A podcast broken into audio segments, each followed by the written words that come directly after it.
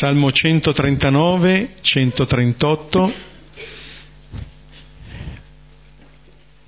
Lo preghiamo a cori alterni, alternandoci ad ogni versetto, lentamente.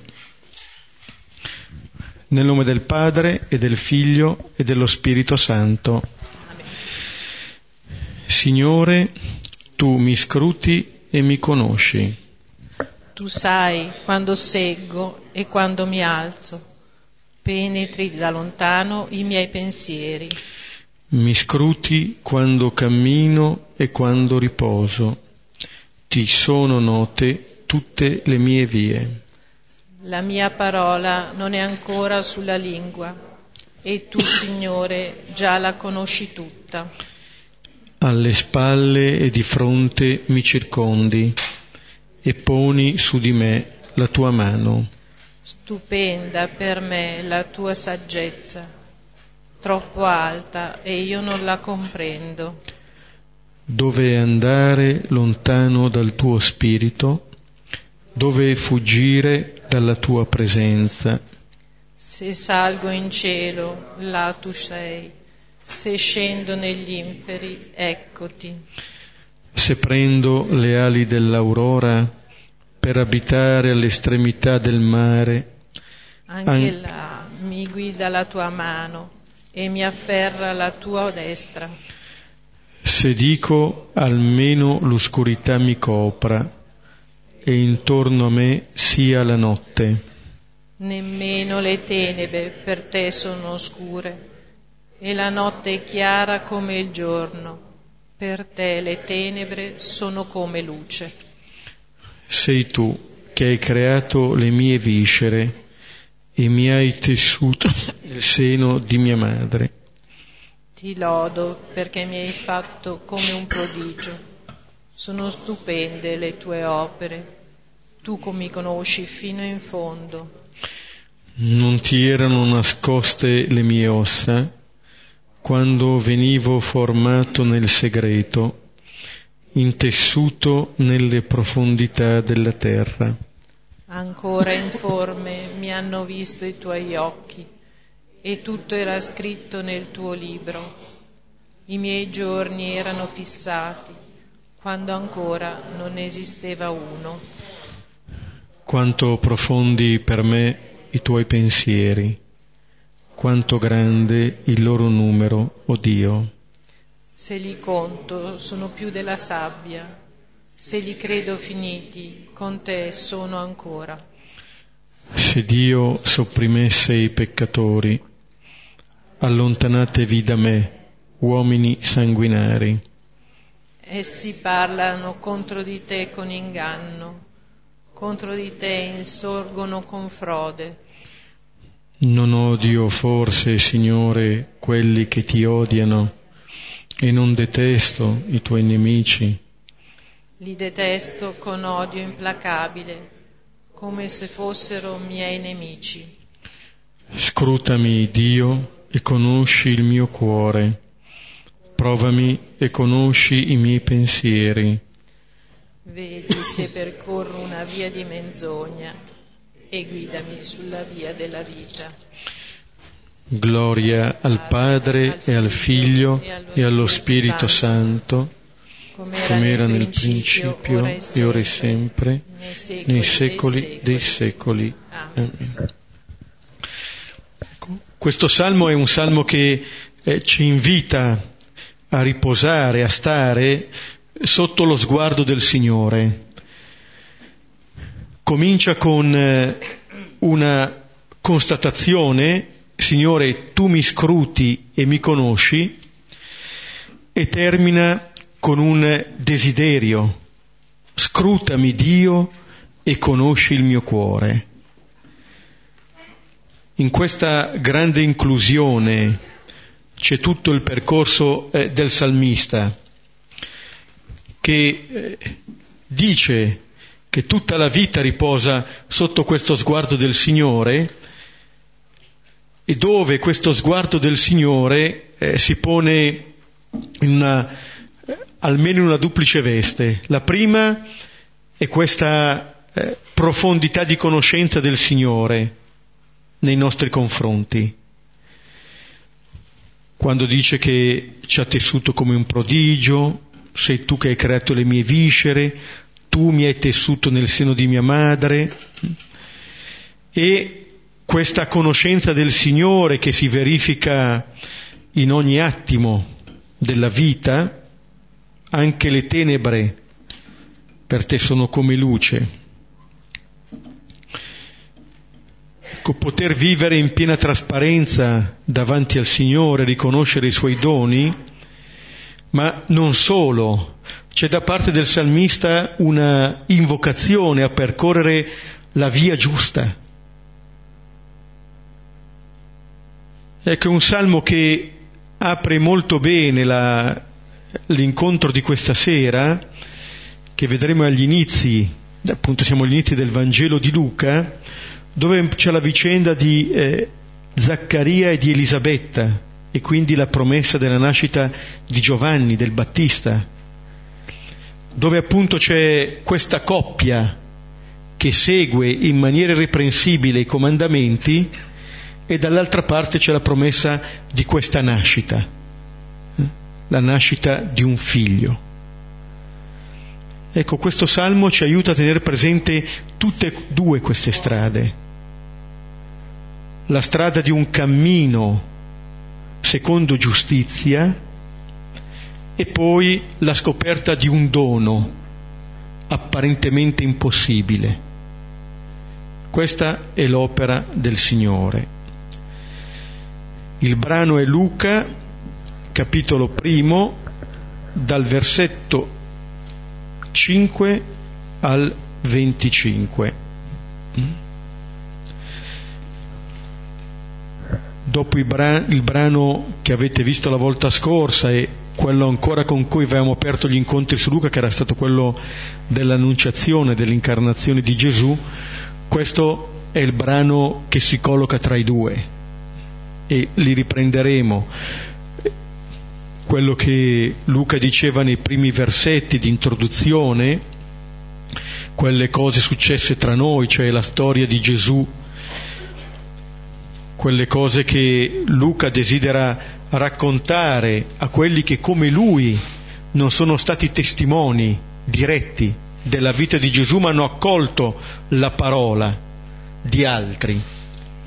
Ecco, quelle cose Luca de- desidera descrivere con ordine e dando solido fondamento, dicendoci già che appunto che ciò che verrà raccontato è una storia, sono avvenimenti,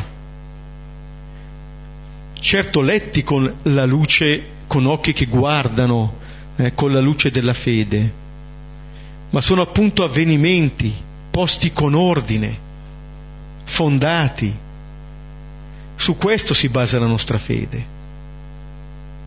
Non è una dottrina, non sono degli ideali di vita, è la vita di Gesù. Tanto è vero che noi abbiamo cominciato il percorso con Luca, col brano dell'Annunciazione, che dice appunto l'incarnazione eh, di Gesù, il farsi uomo di Dio. E allora adesso ascoltiamo questo brano.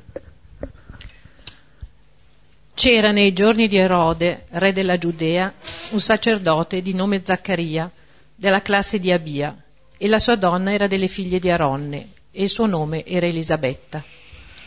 Ora entrambi erano giusti davanti a Dio e camminavano irreprensibili in tutti i comandamenti e le prescrizioni del Signore e non avevano un figlio, perché Elisabetta era sterile, ed entrambi erano avanzati nei loro giorni. Ora avvenne, mentre egli svolgeva il servizio sacerdotale nel turno della sua classe davanti a Dio, secondo l'usanza del servizio sacerdotale, gli toccò in sorte di offrire l'incenso dentro il santuario del Signore. E tutta la moltitudine del popolo stava fuori a pregare, nell'ora dell'offerta dell'incenso. Ora fu visto da lui un angelo del Signore, che stava a destra dell'altare dell'orfetta dell'incenso. E fu turbato Zaccaria alla vista, e un timore cadde su di lui. Ora disse a lui l'angelo, Non temere, Zaccaria, perché fu esaudita la tua supplica, e la tua donna Elisabetta ti genererà un figlio, e chiamerai il suo nome Giovanni. E sarà gioia per te ed esultanza, e molti gioiranno della sua nascita. Sarà infatti grande al cospetto del Signore, e non berrà vino né bevanda inebriante, e sarà riempito di Spirito Santo già dal grembo di sua madre. E molti dei figli di Israele farà ritornare verso il Signore loro Dio. Ed egli procederà al suo cospetto con lo spirito e la potenza di Elia, per far ritornare i cuori dei padri verso i figli, e ribelli alla saggezza dei giusti, per preparare al Signore un popolo ben disposto. E disse Zaccaria all'angelo, da che cosa conoscerò questo? Io infatti sono vecchio e la mia donna avanzata nei suoi giorni. E rispondendo l'angelo disse, Io sono Gabriele, che sto al cospetto di Dio, e fu inviato per te a parlare a te e annunciarti questa buona notizia. Ed ecco, sarai muto e incapace di parlare fino al giorno in cui avverranno queste cose, proprio perché non credesti alle mie parole, e si compieranno nel loro momento. E il popolo era in attesa di Zaccaria, e si stupivano per il suo indugiare nel santuario. Ora uscito non poteva parlare loro, ed essi riconobbero che aveva visto una visione nel santuario. Ed egli faceva loro dei segni e rimaneva muto. E avvenne, quando furono compiuti i giorni del suo servizio liturgico, se ne andò a casa sua. Ora, dopo quei giorni, concepì Elisabetta, la sua donna, e si occultava cinque mesi dicendo Così per me ha fatto il Signore nei giorni in cui guardò giù, per togliere la mia vergogna tra gli uomini. Ecco, questo è il brano, non so se riusciremo a, a commentarlo tutto questa sera, metteremo il punto dove arriveremo, ma era bene ascoltare tutto il racconto che va dalla promessa della nascita al compimento. Concepì Elisabetta. Il brano eh, seguente quello che abbiamo visto la prima volta, appunto, dell'altro annuncio, quello a Maria. Questo è eh, la, la porta del primo testamento che si apre sul nuovo. Zaccaria ed Elisabetta sono coloro che portano tutte le attese dell'Antico Testamento verso la promessa del nuovo, verso il compimento. E Luca, che scrive il suo Vangelo per coloro che si sono convertiti dal paganesimo, attraverso questo brano è come se li aiutasse a ritrovare in questo racconto quelle che sono le costanti dell'intervento del Signore nella storia di Israele, nella storia del suo popolo, con le tematiche su cui eh, torneremo adesso della sterilità della donna, con la promessa della nascita, con questa nascita che giunge quando sembra impossibile, umanamente parlando, realizzarla. Attraverso questo racconto Luca mette subito in evidenza che ciò che si realizza nella nostra storia è il dono di Dio. Quella che la sterilità di Elisabetta, quella che nel linguaggio dei profeti, per esempio, è il deserto, tue immagini di assenza di vita mettono in evidenza che ciò che avviene è per dono di Dio. Non è frutto dell'opera umana. L'uomo accoglie una promessa che viene dall'alto. In questo appunto da Abramo in avanti è sempre stato il modo con cui Dio interviene. È un modo in cui eh, rivela qual è il suo amore verso il suo popolo, verso ciascuno. Dio si muove così, interviene così nella storia. E questa coppia, Zaccaria ed Elisabetta, mette in mostra, eh, appunto una volta di più, ma in maniera definitiva, perché seguirà questo brano quello dell'incarnazione, come sappiamo, eh, questo modo di agire nel Signore che finalmente giunge al compimento. E adesso cominciamo a leggere i versetti. C'era nei giorni di Erode, re della Giudea, un sacerdote di nome Zaccaria della classe di Abia, e la sua donna era delle figlie di Aronne, e il suo nome era Elisabetta. Questo è il primo versetto. Luca ci diceva che voleva dare solido fondamento al racconto. Quello di cui qui si parla sono fatti. Dio interviene. Noi possiamo leggere la storia con gli occhi di fede, ma a partire da ciò che avviene. La prima cosa da fare è aprire gli occhi sulla realtà, leggere questa realtà. E è una storia che comincia nei giorni di Erode. Come dire che il Signore comincia ad agire in quello che è, è la nostra storia di tutti i giorni. Non si attendono tempi migliori, situazioni migliori. Migliori di che cosa? non si attendono situazioni ideali, perché le situazioni ideali non esistono. Esiste la realtà. Può essere quella di Erode, in questo è Erode il Grande, eh, non è quello della passione, però anche lui, il DNA è quello, esempio di un modo di portare avanti la storia secondo la logica del mondo il più forte si impone sul più debole e può schiacciarlo. Erode diventa esempio di questo modo di vivere. Allora dire che nei giorni di Erode, re della Giudea, significa che questo è ciò che appare della storia agli occhi del mondo. Di Erode si sarebbe parlato comunque. Di Zaccaria e di Elisabetta, se non ci fosse stato Luca, non si sarebbe parlato. Eppure la storia va avanti, la storia vera, va avanti grazie a queste persone, che non compariranno mai nella storia, nelle cronache, ma che di fatto portano avanti, custodiscono la promessa di Dio. Subito dall'inizio del racconto di questa storia, Luca mette in evidenza i due modi di leggerla. Vedete, non ci sono due storie parallele. Non c'è la nostra storia di tutti i giorni e poi la storia della salvezza. Esiste un'unica storia allora quello che siamo chiamati a fare è leggere la nostra storia di tutti i giorni con occhi di fede, perché è in questa storia che il Signore passa, è in questa storia che il Signore opera.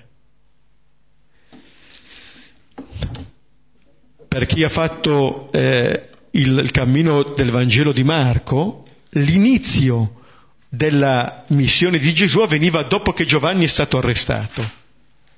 Anche lì uno direbbe inizia in un momento in cui sembrerebbe che per la parola non ci sia spazio. Eppure lì Gesù comincia. Qui appunto comincia la vicenda del Battista. Allora eh, è un inizio questo che può aiutarci a riprendere in mano anche la nostra vita la nostra quotidianità, forse con uno sguardo diverso, senza attendere che cambi la realtà, ma forse provando a cambiare il nostro sguardo e ciò che compiamo in questa realtà. C'era Gandhi che diceva, sii tu il cambiamento che vuoi vedere nel mondo.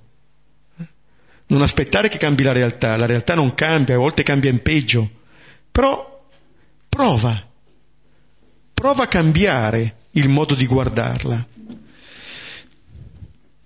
E mentre Erode è re della Giudea, ecco un sacerdote di nome Zaccaria. Qua ci sono tanti nomi di persone, di luoghi. Il luogo è quello della Giudea, qua nel, nei giorni di Erode è stato indicare anche il tempo. Parlare del tempo e parlare del luogo significa parlare di storia, significa parlare di fatti, di avvenimenti. E questo eh, sacerdote, Zaccaria, ha nel proprio nome eh, il significato di Dio si ricorda, il Signore si è ricordato. È come se eh, davvero il Signore si è ricordato di tutta la storia di Israele, tutta la storia, che qui viene a confluire. È come se in questa persona venisse a confluire la storia di un popolo che non è stato un popolo potente. Eh? Il libro del Deuteronomio, al capitolo settimo, al versetto sette, indica un criterio eh, che anche coloro che sono neoconvertiti dal paganesimo sono chiamati a conoscere. Il Signore si è legato a voi e vi ha scelti, non perché siete più numerosi di tutti gli altri popoli. Siete infatti il più piccolo di tutti i popoli, ma perché il Signore vi ama e perché ha voluto mantenere il giuramento fatto ai vostri padri. Non perché siete il più numeroso, come dire, ciò che accade non accade per merito vostro, ma accade per dono di Dio. Nella stessa scelta di Israele c'è questo criterio. Il Signore va a scegliere il più piccolo, va a scegliere ciò che umanamente è insignificante Lì lui si identifica. Così come dirà anche nel Vangelo. Avevo fame, avevo sete, ero forestiero, ero nudo, ero malato. Lì il Signore si rispecchia. Lì possiamo riconoscere sempre questo Signore all'opera. Questo Signore si ricorda. I sacerdoti erano divisi in classi, Zaccaria apparteneva alla classe di Abia, dove in questo nome c'è il Signore è Padre. Il Signore si ricorda, il Signore è Padre. Ci sono questi nomi, e vedremo anche quello di Elisabetta, che non solo sono nomi di queste persone, stanno a significare tutta una storia di attesa che qui diventa compimento. Il Signore compie le sue promesse. Il Signore realizza le sue promesse. E la sua donna, dice prima ancora di dire il nome, era delle figlie di Aronne, il fratello di Mosè, anche lei appunto legata in qualche modo alla classe sacerdotale, ma che ci rimanda con questa citazione all'esperienza fondante del popolo di Israele che è quella dell'Esodo. Come dire che qui, qui si realizza, qui si compie tutta questa storia. E infine viene detto anche il nome di questa donna, Elisabetta, Dio ha giurato. Ecco, questa è la presentazione delle persone, del luogo e del tempo. È come dire, già dall'inizio ci viene detto da che parte stare, siamo invitati a prendere posizione, o scegliere la storia che viene incarnata da Erode, o scegliere quella storia che viene incarnata qui da questa coppia, Zaccaria ed Elisabetta di cui adesso ci, det- ci vengono dette altre cose. Ora entrambi erano giusti davanti a Dio e camminavano irreprensibili in tutti i comandamenti e le prescrizioni del Signore. E non avevano un figlio, perché Elisabetta era sterile ed entrambi erano avanzati nei loro giorni. Ecco, di, eh, di queste due persone viene detto innanzitutto che erano giusti davanti a Dio. Con la, la, storia di queste persone, lo vedremo anche dopo, si realizza davanti a Dio. Vivono la loro vita davanti a Dio, non davanti agli uomini. Vivranno la loro vita davanti agli uomini, ma secondo la giustizia di Dio. Ora, che cosa sta a significare innanzitutto questa giustizia? Sta a significare la fede di queste persone.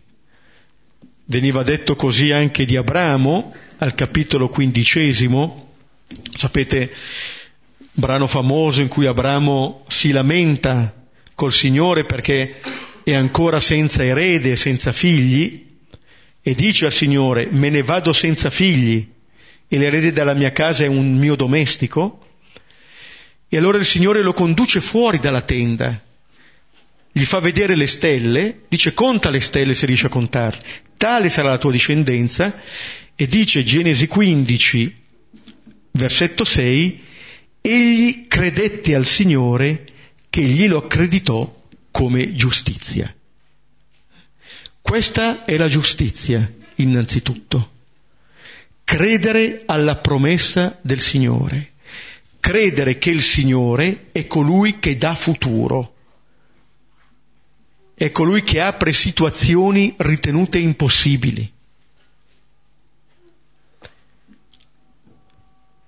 E camminano irreprensibili allora, insieme a questa fede c'è, questa, eh, c'è questo camminare in quella che è la legge del Signore, irreprensibili. Qua richiama quasi quanto Paolo dice nella lettera ai Filippesi, al capitolo terzo, quando richiama la propria esperienza di fariseo irreprensibile quanto alla legge. Questa è la vicenda di queste persone. Sono giuste, credenti, camminano secondo i comandamenti del Signore e non avevano un figlio. Adesso nella nuova traduzione hanno lasciato così, prima c'era ma non avevano figli, traduzione si può fare comunque, ma traducendo ma non avevano figli sembrava sottolineare una cosa, che a questa irreprensibilità non corrisponde o non sembra corrispondere un futuro. Apparentemente c'è una eh, contraddizione tra la giustizia di queste persone e una ingiustizia nei loro confronti. Sono credenti, camminano bene e non hanno futuro. E allora quello che può insidiarsi è il dubbio. Ma allora questo Signore, dicendo questo, che non avevano figli e dicendo che sono giusti, in un certo senso ci viene detta una cosa, che quello che è essenziale nella nostra vita come il futuro e tutto ciò che questo può rappresentare, non viene da quello che possiamo fare noi. Ma siamo chiamati a riconoscere in questo il dono che ci viene dal Signore. Questo è l'inizio, questo è il principio fondamento della nostra vita. Ma se ci pensiamo bene, questo vale non solamente per il figlio che eventualmente può venire, è valso soprattutto per noi. Se siamo qui, se siamo in vita, è perché riconosciamo che ci è stato fatto questo dono. Noi a volte rischiamo sempre di partire da qualcosa che ci sembra di conoscere già, ma spesso non riconosciamo che c'è un dono all'inizio della nostra vita, che siamo noi stessi. accoglierci e accoglierci come dono significa già leggere con uno sguardo di fede la nostra vita e riconoscere che se ci siamo è perché qualcuno ci ha voluto. E Isaia 49 ci dice che se anche una madre si può dimenticare di un figlio, io non ti dimenticherò mai. C'è un'origine ancora più profonda di quelli che sono i nostri genitori naturali. Tanto è vero che quando Gesù chiamerà i primi discepoli, alcuni discepoli lasceranno il loro padre nella barca e seguiranno Gesù, a sottolineare che c'è una radice ancora più profonda, c'è una paternità ancora più profonda. Ma in questo modo ci viene detto che quanto ci viene dato è dono, ma dall'altra parte ci viene detto ancora un'altra cosa, che io se compio il bene non lo compio per ricevere qualcosa. Non è che cammino davanti a Dio per ricevere qualcosa in cambio. Perché camminare secondo i comandamenti è già un dono. Altrimenti, come dire, sì, ti obbedisco nella speranza di ricevere qualcosa.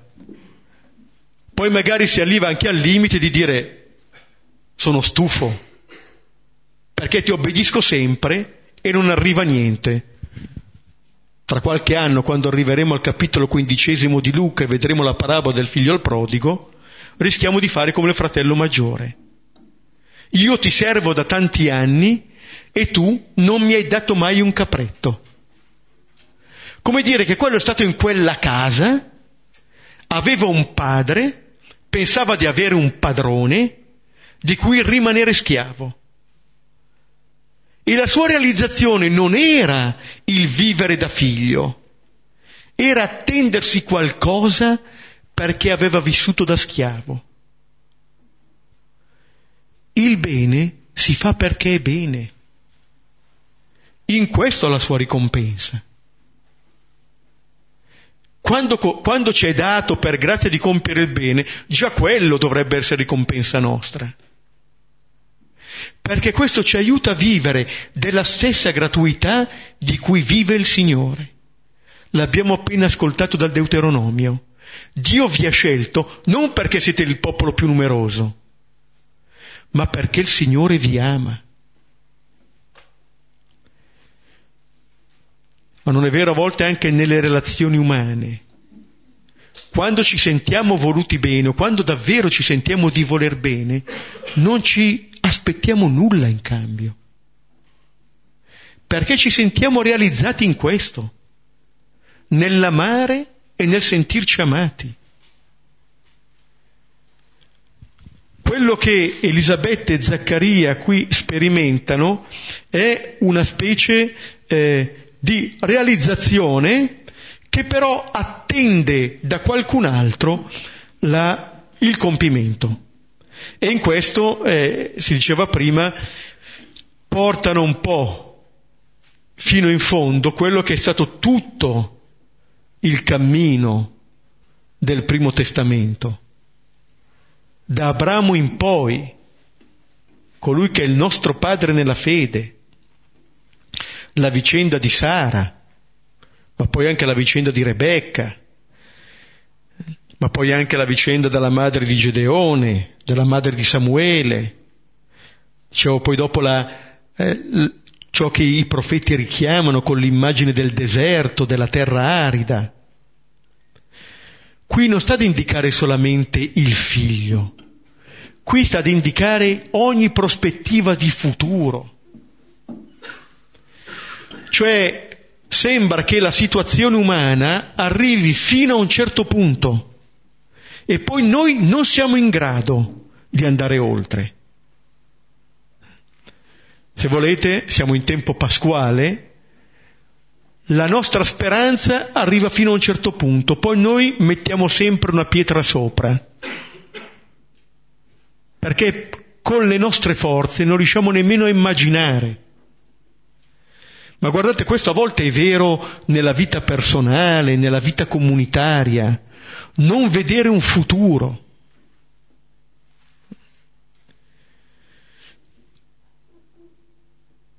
di questi tempi sotto vari aspetti.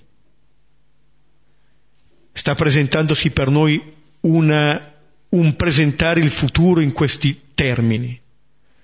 Già qualche anno fa, non so se l'abbiamo già citato qualche volta, era stato pubblicato un, ehm, un libro di un filosofo e di, un, e di uno psicanalista francese che si intitolava L'epoca delle passioni tristi.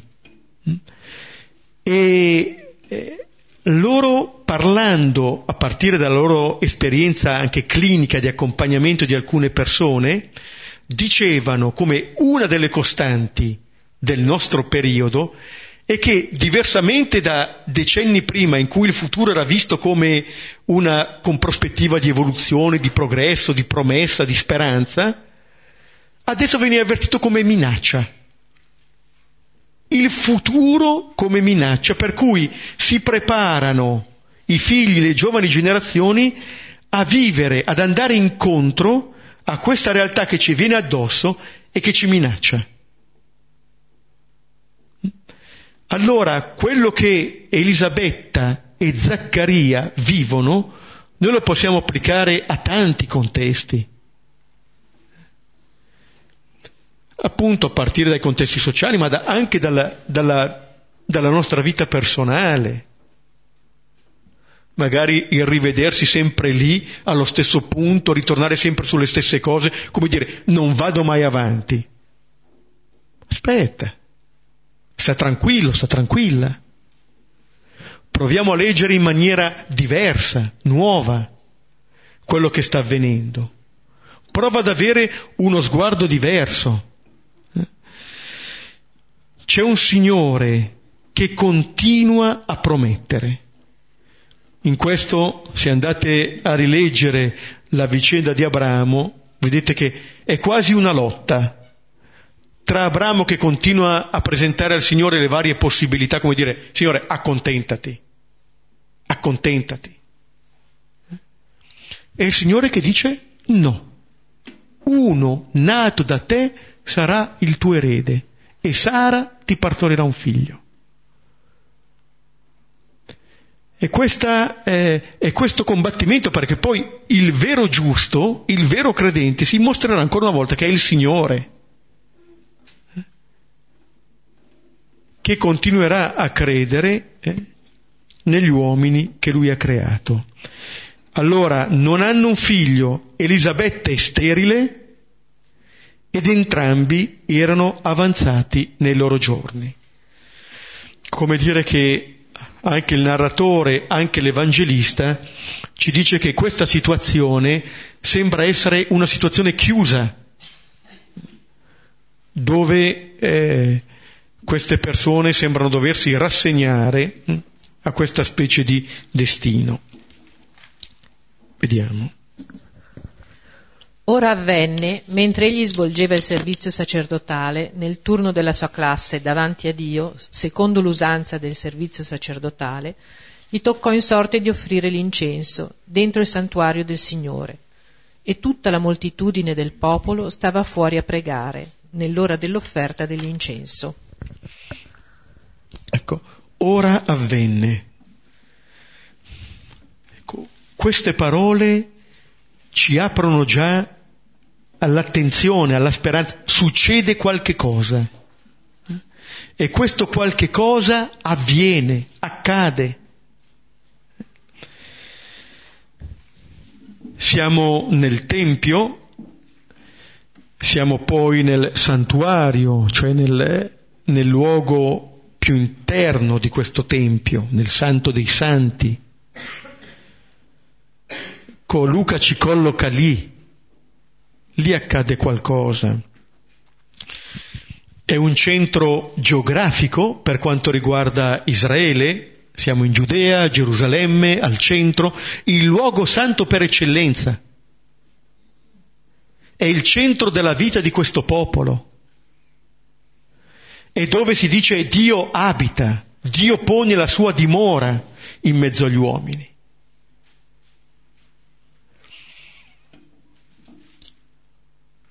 Verrebbe da chiedersi che cosa c'è al centro della nostra vita. al centro che vuol dire eh, dove portiamo la nostra attenzione, la nostra speranza, la nostra attesa.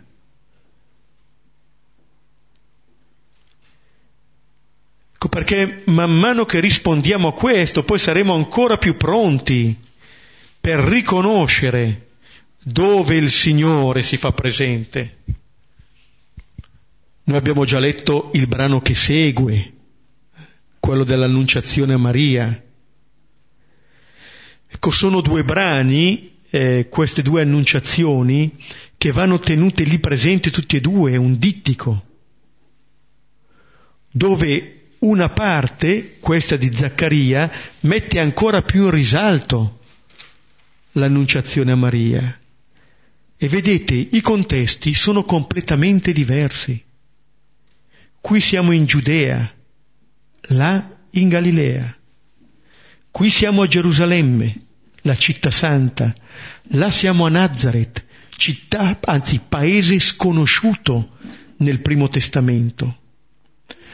Qui c'è un sommo sacerdote che nell'ora sacerdote che nell'ora dell'incenso entra a fare questa offerta. Là c'è una donna che è in casa sua.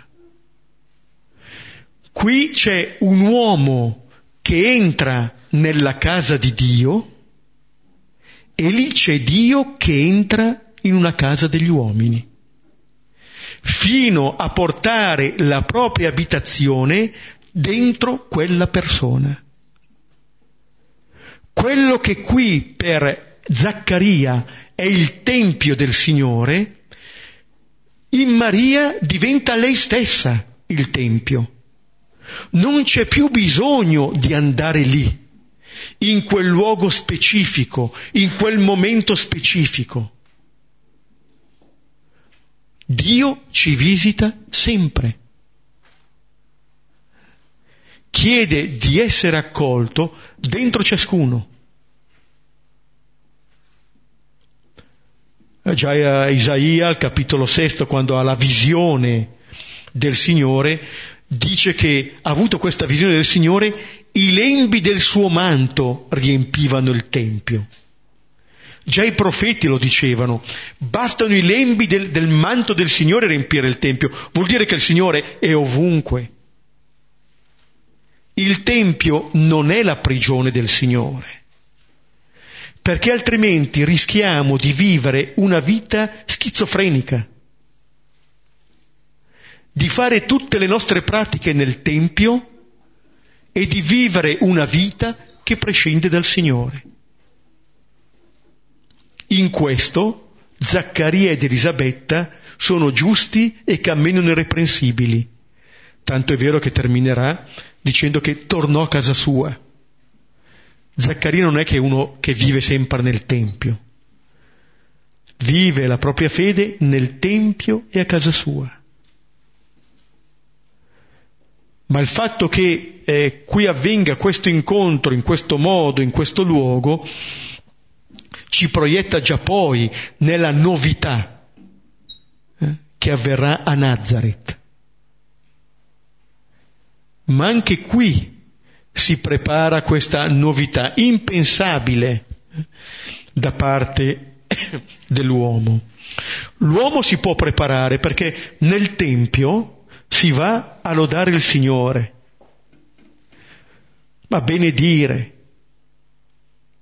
è un modo con cui eh, il popolo riconosce i doni del Signore, ma soprattutto riconosce il Signore, datore di ogni dono. Andare al Tempio significa riconoscere che ciò che ci viene, ci viene dal Signore. E significa saper sempre operare questo innalzamento dello sguardo verso l'alto, da cui proviene ogni bene. E ci aiuta questo atteggiamento a vincere invece l'atteggiamento idolatrico che ci fa legare unicamente ai doni che riceviamo e a fare di questi doni il nostro assoluto. E a volte rischiamo di fare del Tempio il nostro assoluto cioè delle costruzioni religiose che ci facciamo, ma apparenti. Gesù lo dirà alla fine del Vangelo. Di queste pietre non ne resterà una sopra l'altra, verranno giù tutte. E questo santuario di cui qui si parla avrà il velo squarciato quando Gesù finalmente si manifesterà al momento della sua morte, cioè quando Dio si rivelerà in pienezza e ci sarà una manifestazione piena della verità del Signore e quindi anche della nostra verità. Qui eh, Zaccaria entra in questo, eh, in questo santuario e poi si dice che fuori sta tutta la moltitudine del popolo. Eh? Allora eh, c'è una persona, questo sacerdote, e tutto il popolo che sta fuori a pregare in quest'ora.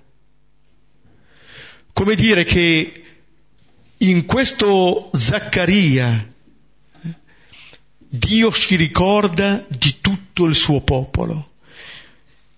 Dicendoci così, l'Evangelista ci dice che in ogni vicenda personale c'è tutto il popolo che viene portato. Lo vedremo quando Gesù chiamerà i primi apostoli, dirà, vi farò diventare pescatori di uomini. La vicenda nostra, anche personale, anche la più intima con il Signore, non è mai una faccenda privata. Dio costruisce sempre un popolo e ogni dono che viene dato ciascuno viene per l'edificazione di tutti. Vediamo quelli, gli ultimi versetti per oggi, poi ci fermiamo. Ora fu visto da lui un angelo del Signore che stava a destra dell'altare dell'offerta dell'incenso. E fu turbato Zaccaria alla vista, e un timore cadde su di lui. Ecco, lasceremo, ci fermeremo qui col timore che cade su Zaccaria, poi lo rialzeremo. Sì, eh. Fu visto un angelo del Signore. Ecco, c'è questo angelo, che poi dirà anche il suo nome, sarà ancora l'angelo che va anche a Nazareth, vedete il Signore vive a suo agio sia nel Tempio sia in casa nostra, e c'è, questo, c'è questa presenza inaspettata, inattesa, detto altrimenti gratuita. Il Signore è già lì. Noi entriamo in un luogo, ma il Signore è già lì. Dobbiamo solo accorgerci di ciò che sta compiendo. Mi viene in mente, forse già questo l'ho già detto, ma il nostro padre generale, padre Nicolas, dice che il Signore non è che aspetta il missionario o colui che è inviato per raggiungere le persone lo Spirito del Signore è all'opera da sempre in tutti, in tutti. Il servizio che noi possiamo rendere ai nostri fratelli è quello di renderli consapevoli dell'azione dello Spirito in loro, non di portare noi il Signore. E già tanto se lo scopriamo dentro di noi questo Signore. L'angelo è lì, sta lì, il Signore è lì. Dove? Dove andiamo noi? Per Zaccaria che va lì si fa trovare lì. Per Maria che è a casa sua si fa trovare lì. In ogni luogo lo possiamo incontrare, perfino nel Tempio. Eh? In ogni luogo, perfino a casa nostra, perfino nella mia vita, in quella che è, in quella che è. L'abbiamo detto nel primo versetto. Sta lì a destra dell'altare dell'offerta dell'incenso. Come dire, ti aspettavo proprio, Zaccaria. Mi sono ricordato.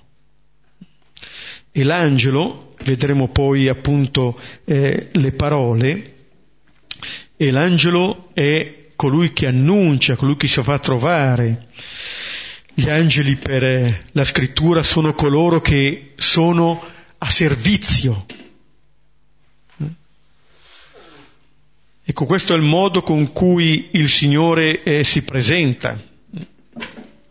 Sono, eh, fanno parte del prendersi cura dell'uomo da parte di Dio. E anche qui, se volete, c'è un capovolgimento di prospettiva. C'è Zaccaria che entra per svolgere un servizio e si ritrova lì l'angelo, rappresentante del Signore, che svolge un servizio nei suoi confronti. Ecco, Zaccaria eh, per questo è profondamente turbato. Il Signore si rivela sempre come qualcuno di inaspettato. Ci spiazza nelle nostre attese. Pensiamo di svolgere un servizio e ci ritroviamo preceduti da qualcuno. È anche un timore frutto dell'altro nostro padre, eh, eh, di Adamo, che non si è fidato di questo Signore. Non si è fidato di un Signore che tornava a passeggiare nel giardino e a dialogare con lui e per paura si è nascosto. Ecco, la paura dell'uomo non respinge il Signore. Le nostre paure non lo tengono lontano, le vince. Pochi giorni fa ci ricordava il Vangelo di Giovanni che Gesù viene anche a porte chiuse. Quelle porte che chiudiamo per paura non sono porte che Gesù non può valicare. Le passa, vince le nostre paure e a volte ci incontra proprio nelle nostre paure. C'è una parola, c'è una presenza che è lì, che ci aspetta, che ci attende. Ecco, per stasera ci fermiamo a questo versetto 12. Adesso potete riprendere eh, questi primi versetti e poi condividere.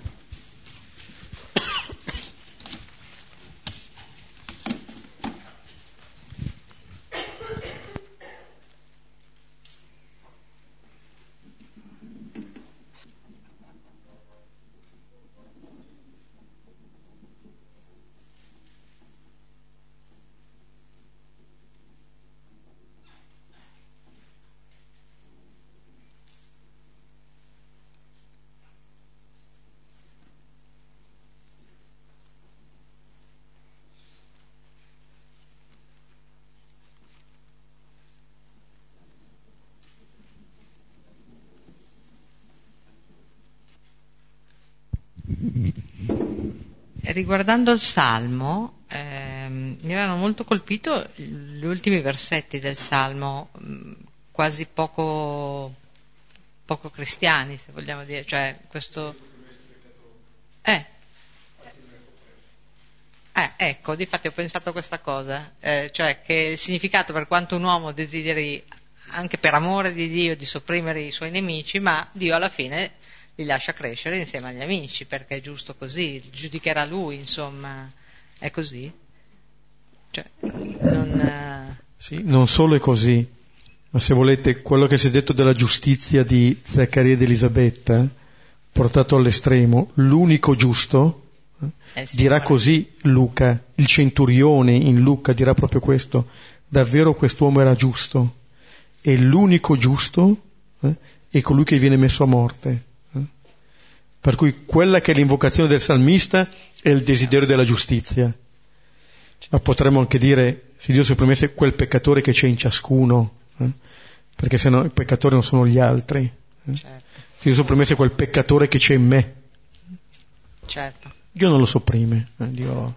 Certo, infatti ecco, mi è sembrato, cioè se la vedo così la vedo come un gesto molto bello di Dio, se no eh, volevo questa conferma di... perché se no sopprime anche me, ecco, questo è il discorso. Il fatto che siamo qui. Quindi, esatto.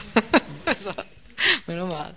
Che sono e, qui. E poi mi è piaciuta molto l'idea che eh, appunto non dobbiamo pretendere niente perché fare del bene è già la difficoltà eh, o comunque la grazia di riuscire a seguire i precetti che Dio ci dà è già una ricompensa infinita, perché cioè, quando, quando, uno ci riesce è contento, insomma, perché capisce che non è lui, insomma, in qualche modo è, è una grazia, appunto. E quindi mi, mi è sembrato bello, ecco, questa, questo pezzo. Grazie.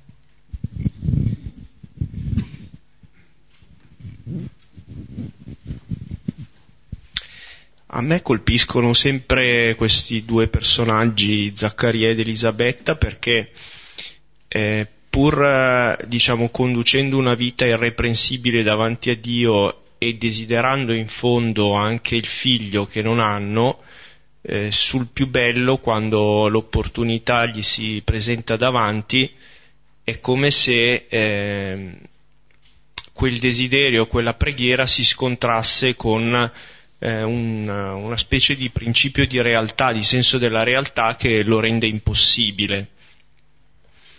E mi fa pensare a volte come anche nella, nella mia vita eh, alcune preghiere arrivano fino a un certo punto ma non si spingono oltre perché eh, probabilmente il timore di essere spiazzati da parte di Dio non è una cosa così agevole da, da gestire. Ecco eh, mi sono rivisto molto in questo atteggiamento no? E il fatto che poi eh, l'angelo Gabriele gli lascia un segno, cioè che quello del, del rimanere muti, ehm, forse a volte è proprio anche quel segno necessario che ciascuno, cioè che io in, in, questi momenti devo saper portare per rendermi conto poi veramente che Dio fa sul serio, cioè che non, che non si vuole fermare là dove mi voglio fermare io, ma vuole lasciare il segno veramente nel momento in cui poi eh, la promessa di Dio si avvera, io poi mi ricordo che quella cosa lì, insomma, che quell'atteggiamento rimane ben marchiato dentro di me, cioè poi a un certo punto lo stesso Zaccaria, dopo aver portato per nove mesi il silenzio, insomma sarà un segno che si ricorderà. Eh, anche per il futuro, quindi mi colpiva molto questo atteggiamento.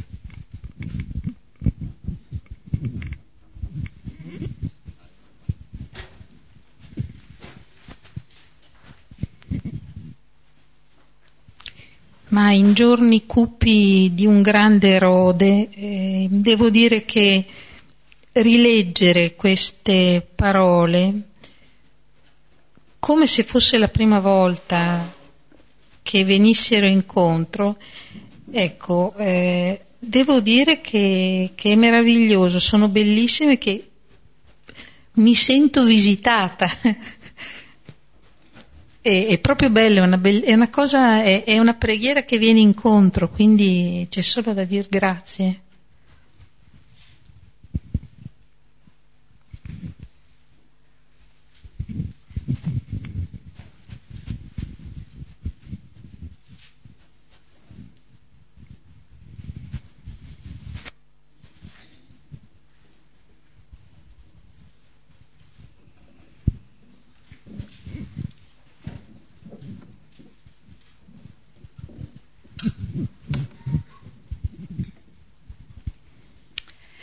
Io ho mm, da condividere una esperienza e poi da chiedere anche perché certe, mm, cioè, certe esperienze sì sono per sempre ma non bastano per sempre e mi spiego.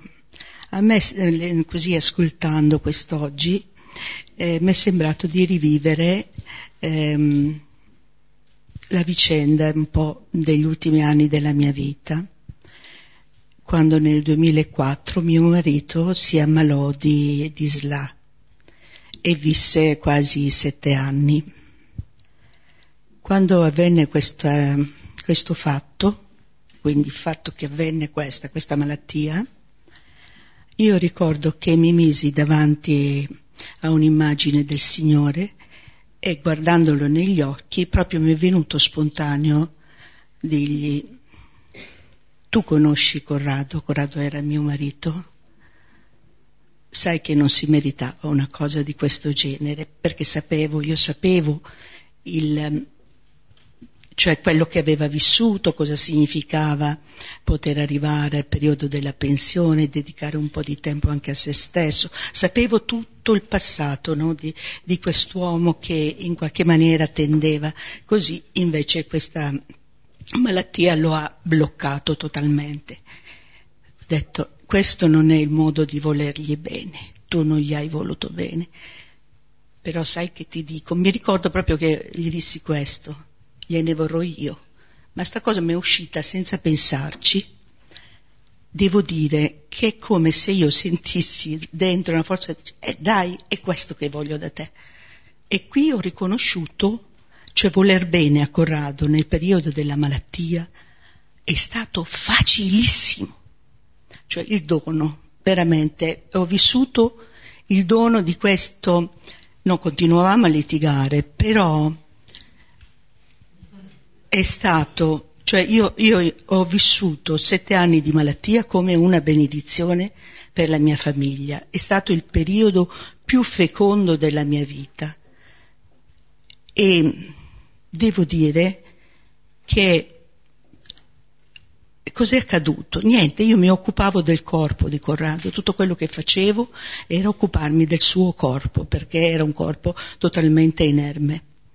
Però questa cosa dava un senso e un valore a quello che facevo e ci, e ci aiutava a crescere nella gratitudine, nella speranza, eravamo fiduciosi. Mi ricordo che una volta proprio ci siamo scambiati questa cosa, ci sentiamo, ecco poi dopo la domanda che voglio fare, ci sentiamo come un bimbo svezzato in braccio a sua madre. Cioè diciamo, vedi Corrado, il Signore ci sta provando.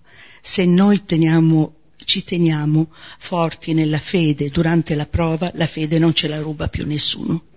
Questo era il mio convincimento anche il suo. Il fatto è che, eh,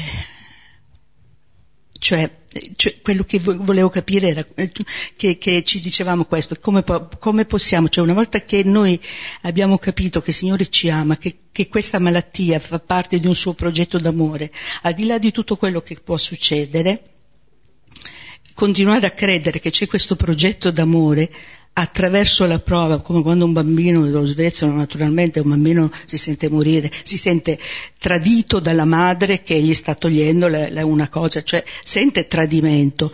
Quando poi finalmente si accorge che la madre non lo sta tradendo, allora si abbandona. Noi stiamo vivendo questa faccenda qui e, e, e devo dire che tutto questo ci aiutava.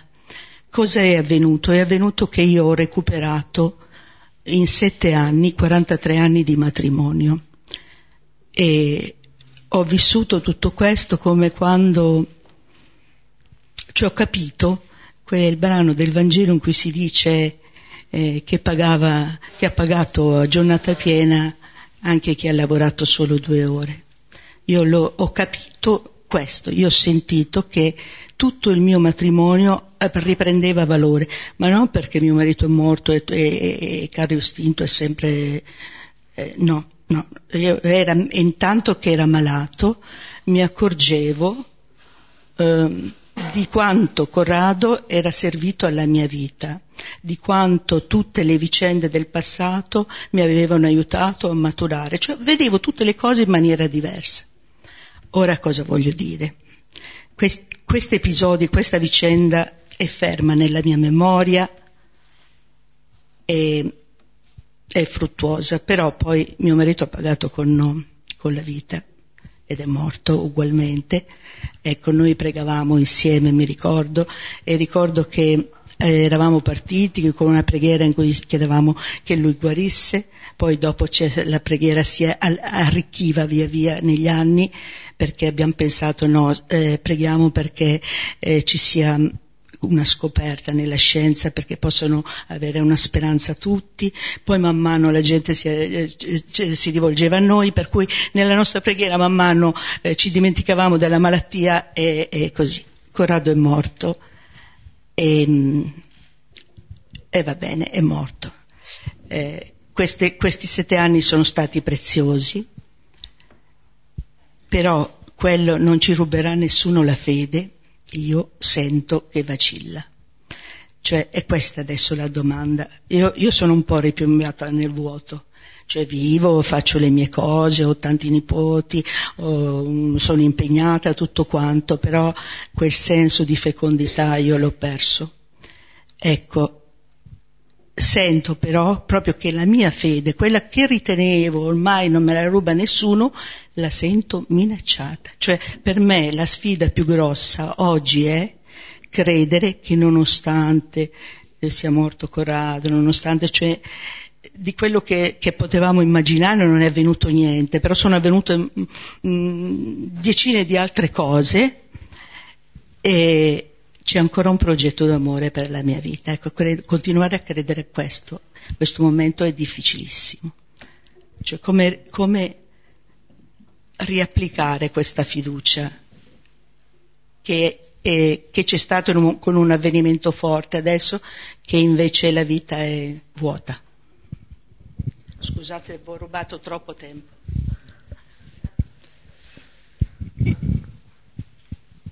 Io non ho grandi risposte. Eh. Quello che forse può essere una chiedere, eh, vedremo più avanti che Gesù lo, ce lo dice esplicitamente, chiedete e vi sarà dato, chiedete. Vedremo quando parlerà della preghiera. Secondo, leggere la nostra vita, la nostra quotidianità. Penso che un buon esercizio è quello per esempio che nel corso di una giornata io possa ringraziare il Signore almeno per una cosa, di quella giornata. Eh? Io penso che fare un, quotidianamente un esercizio di questo tipo ci apra o ci riapra gli occhi. E l'altra cosa è quello che eh, dicevi prima, no? che succedono le cose, non solo fuori, anche dentro di noi, la preghiera che dicevi, sentirti quasi abitata dal dono. Poi certo nessuno di noi potrà dire che ha fede. Gesù dice quando il figlio dell'uomo tornerà troverà ancora la fede sulla terra. Non lo so, ma intanto cerchiamo di camminare in qualche modo insieme a lui. E devo dire che frequentare il Vangelo, ascoltare la parola, conoscere questo Gesù, portano vita, portano.